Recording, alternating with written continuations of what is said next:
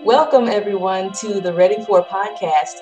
On today's episode, we will be discussing online learning and navigating the new HyFlex model. I am Shelby DeLay, and I am the residence director of Hale Hall here at Belmont. My name is Taylor Richards. I'm also a residence director here. Uh, I'm currently the residence director at Worrell Hall. And here with us, we have our resident expert on remote learning, Dr. David Schreiber. Well, good morning, everybody. I, I, that's a quite the title, um, remote expert. I will say I am a navigator of remote learning at the moment, but um, I appreciate that that call out, that shout out there. Uh, I am Dr. Schreiber. I am the chair and assistant professor of creative and entertainment industries program at Belmont University. Thanks for joining us, Dr. Schreiber. So I know that uh, the past six months have felt like a pretty uh, big unexpected shift in the way that I'm sure you are used to teaching your classes and the way that your students are used to engaging with uh, the content that you teach them. But what are some ways that you've typically framed your coursework to keep your students engaged? And how have you had to shift that over the past few months? The learning outcomes have stayed consistent. Those have not changed. What's changed is the method of delivery and how we can engage the student. That's the biggest thing. So the courses, the quality of the courses are still the same. Um, that is not changing. It's just we as teachers need to be creative in how we deliver and how we need to now navigate this new tool, Zoom in particular, and then how we navigate this new HyFlex model. That is that has been more of the challenge than anything else. Could you maybe kind of explain what the HyFlex model looks like? Yeah, the HyFlex model is a model of instruction that allows the faculty and the students the highest amount of flexibility of going in and out of the classroom. Uh, it's designed to we have part of the uh, the class in person where students are in the classroom participating, but then for whatever reason, we may have students who are participating with us via Zoom. So they get similar live instruction happening, but at the same time, they have the flexibility if they become ill in our current situation with, with COVID 19, they can stay behind, or if they feel that uh, being on campus during this time is just not for them, uh, they can stay back home and, and, participate via Zoom that way. I do think one of the best things about this HyFlex model is that not only is it flexible, right, but there's this almost hybrid isn't necessarily the right word, but there's this approach to having a robust online asynchronous course that is then also also supplemented and value added through in-person instruction and also through Zoom. And it's the combination of these three types of approaches that has really helped sort of propel this model and give that type of flexibility. For sure. Well, how do you think, or how do you feel like you've noticed your teaching style change in order to teach over Zoom or through an online format, if you've noticed a change at all? So the biggest change, like the teaching style, I think is similar.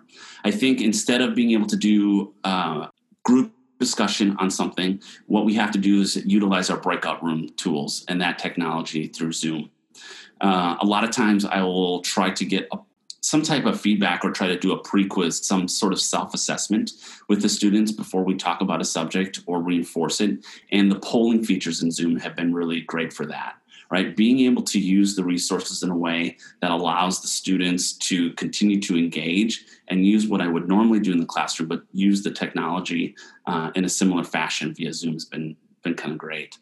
There's also features with with regard to um, like we're talking about something, if we've done a breakout discussion, right, with small groups, and we come back to the larger classroom and we discuss it as a whole, we can annotate via our slideshow on Zoom to be able to take those notes as students are are giving feedback or sharing their experiences on something.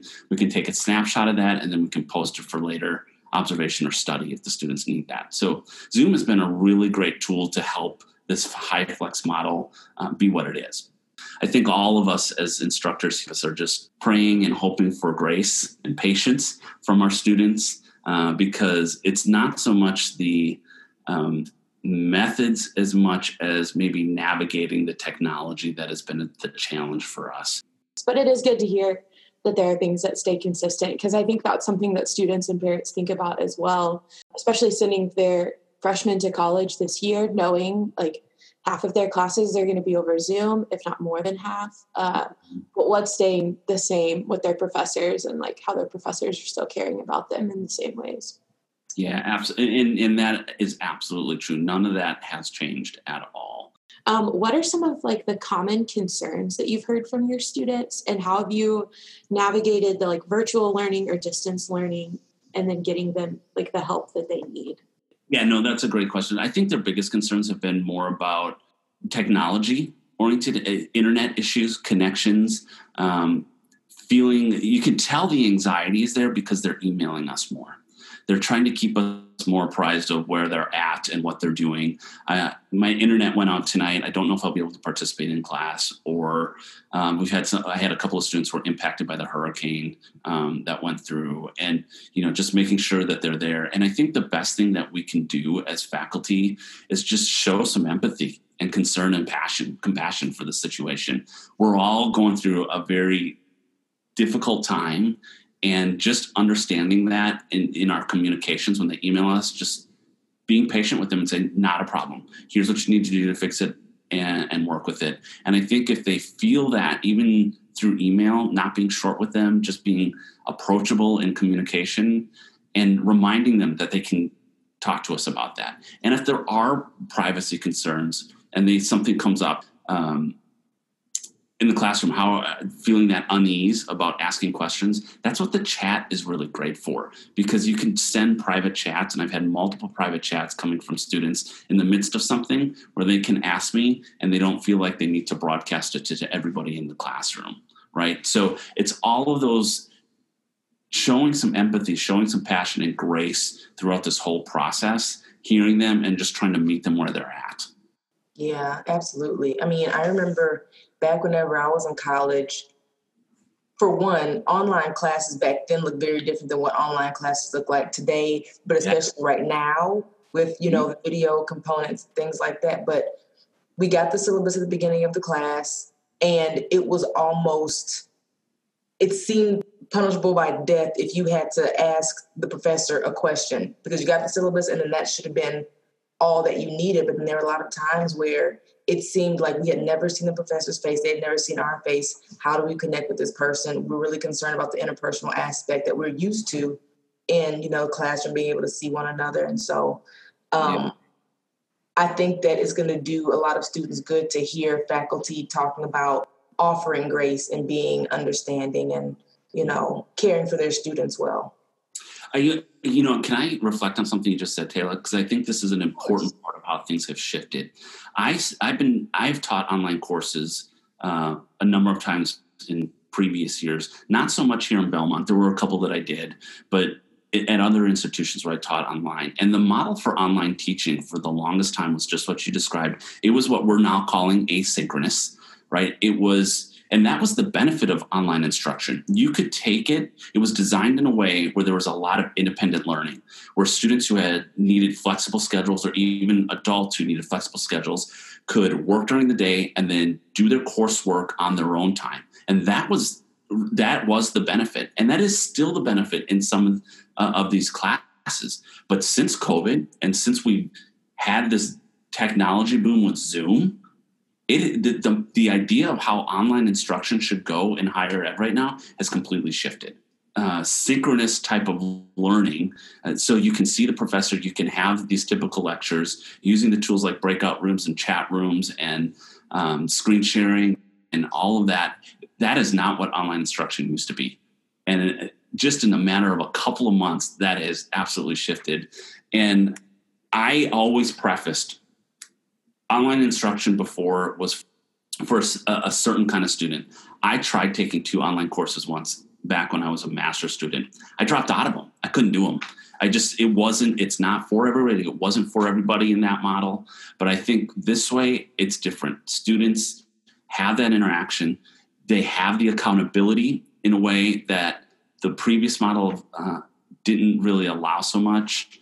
Um, that doesn't mean it's not still here. We still have those asynchronous courses, and there's still that benefit of independent learning, and outcomes of the courses will still be similar. But this is this is a completely different animal, uh, and I think the parents out there um, who have a little bit of that unease, um, should feel a little bit more comfortable that this is much more closer to the in class experience than it would be what we've known as the online asynchronous experience before.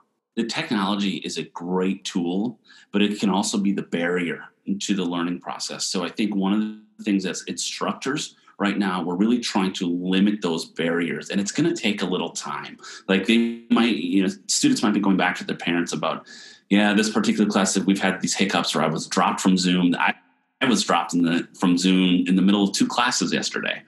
And that cha- that causes some challenges. So the technology is great and it can really work well and make and the experience can be great. But it's it's going to take us a little time to to really minimize those barriers that can also be created from it so. I also think technology kind of adds this like camaraderie of like oh we're all doing this together. We're all figuring this out. No one here is is like better at this than anyone else because this is all brand new. Um, and it also is kind of cool to know like this is a way that people are learning across the entire world right now. Mm-hmm. and so that is that is really cool to just hear like it it can be a barrier but it also can be for like so much good. I yeah. sometimes wonder about how permanent this shift is going to be in education. Yeah. I'm wondering if it's just going to be the thing right now whenever it has to be or is this something that's going to stick long term I'm certainly not a resident expert on this. Okay, so this is just kind of my experience and what I'm feeling, what I'm hearing from students, what I'm experiencing.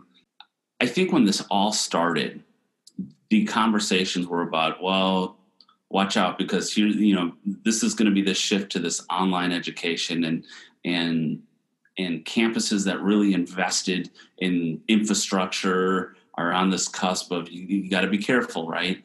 I think maybe that was the initial thought, but what I'm hearing and feeling is the value of in person education hasn't been more reinforced than ever before. Absolutely. And that interaction with great faculty and students, there's there's a lot of value to that that technology is just can't replace. Technology is a tool that can help supplement that experience.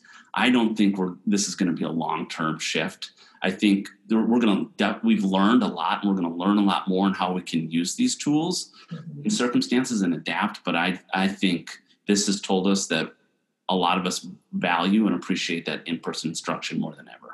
Like when I think about myself, I've learned so much more about technology over the past few months, or even just learned how to use different features. And so, yeah, when I think about my students coming back and and being here and, and living in this building and doing their classes in their rooms uh, but then sometimes going to class physically. There is just so much that we're we're learning about ourselves and learning about each other that maybe we wouldn't be learning if uh, if it weren't for this whole experience that we were having together of figuring out all of the newness yeah, I think you know it's there's college as as any of us would know so much more than just the classroom. I think the classes that students take is such a small portion of that whole experience, and what I think this has allowed us to do now is be okay to have you know Zoom meetings. I think those are great under circumstances, right? But uh, having that flexibility and that having maybe an office hour if someone does become sick or if they're stuck in the middle of something or they can't get to you i think what this has taught us that this is absolutely just as effective. And it may not be the preference because i think a lot of us would prefer to be in person but if something does happen this is okay. And we can really get our work done and, and be productive through these these technologies like zoom you know? Absolutely. Yeah i'm appreciative of it for sure what about a piece of advice that you have for students in general adjusting to the online learning environment? Yeah, I just to say, hang in there, right? I, I do think this is this is temporary. This is not going to be. At least I hope not. Like, you know, I I, I firmly believe this isn't how it's going to be a year from now. Uh, and just hang in there, be patient. You know, 50 years, they're going to be able to say, you know, yeah, I know what it's like to go to college in the middle of a pandemic and it, it's an interesting experience. It's probably not something you you wish for every anyone, but it is something that I think we're adapting well and just showing some grace, grace and patience with your faculty, with each other, and we'll get through it. it it's temporary, and it uh, it will lead to a good story. Uh, I think many many years down the road. Well said. I just don't you have the urge to just clap? I want to clap. No, I think it's really apparent that you you care about your job and you care about your students a lot, and I think that that um, is really encouraging for uh, even people like Taylor and I to hear who are caring for students when they're not in a classroom. It has been really cool to talk to you and um, just really nice to hear your perspective and uh, your mm-hmm. positive outlook on on what is happening right now and how we are learning and teaching and developing students. It's been a joy. Well, thanks for having me. I'm glad uh, you guys are doing something like this. I think, especially if it it keeps parents in touch with maybe what's happening on campus and hearing some voices here, and just know we're getting through it. Right? it, it isn't ideal necessarily, but but we're doing it. Yeah, it's it's been great to kind of share this with you guys, and and if you guys ever need anything or if parents have questions, uh, I'm hope they know that they can reach out to someone here at Belmont and, and we'll be able to get back to them as quickly and compassionately as possible. As we wrap up this episode, we just want to thank Dr. David Schreiber for the time to be guest on our show.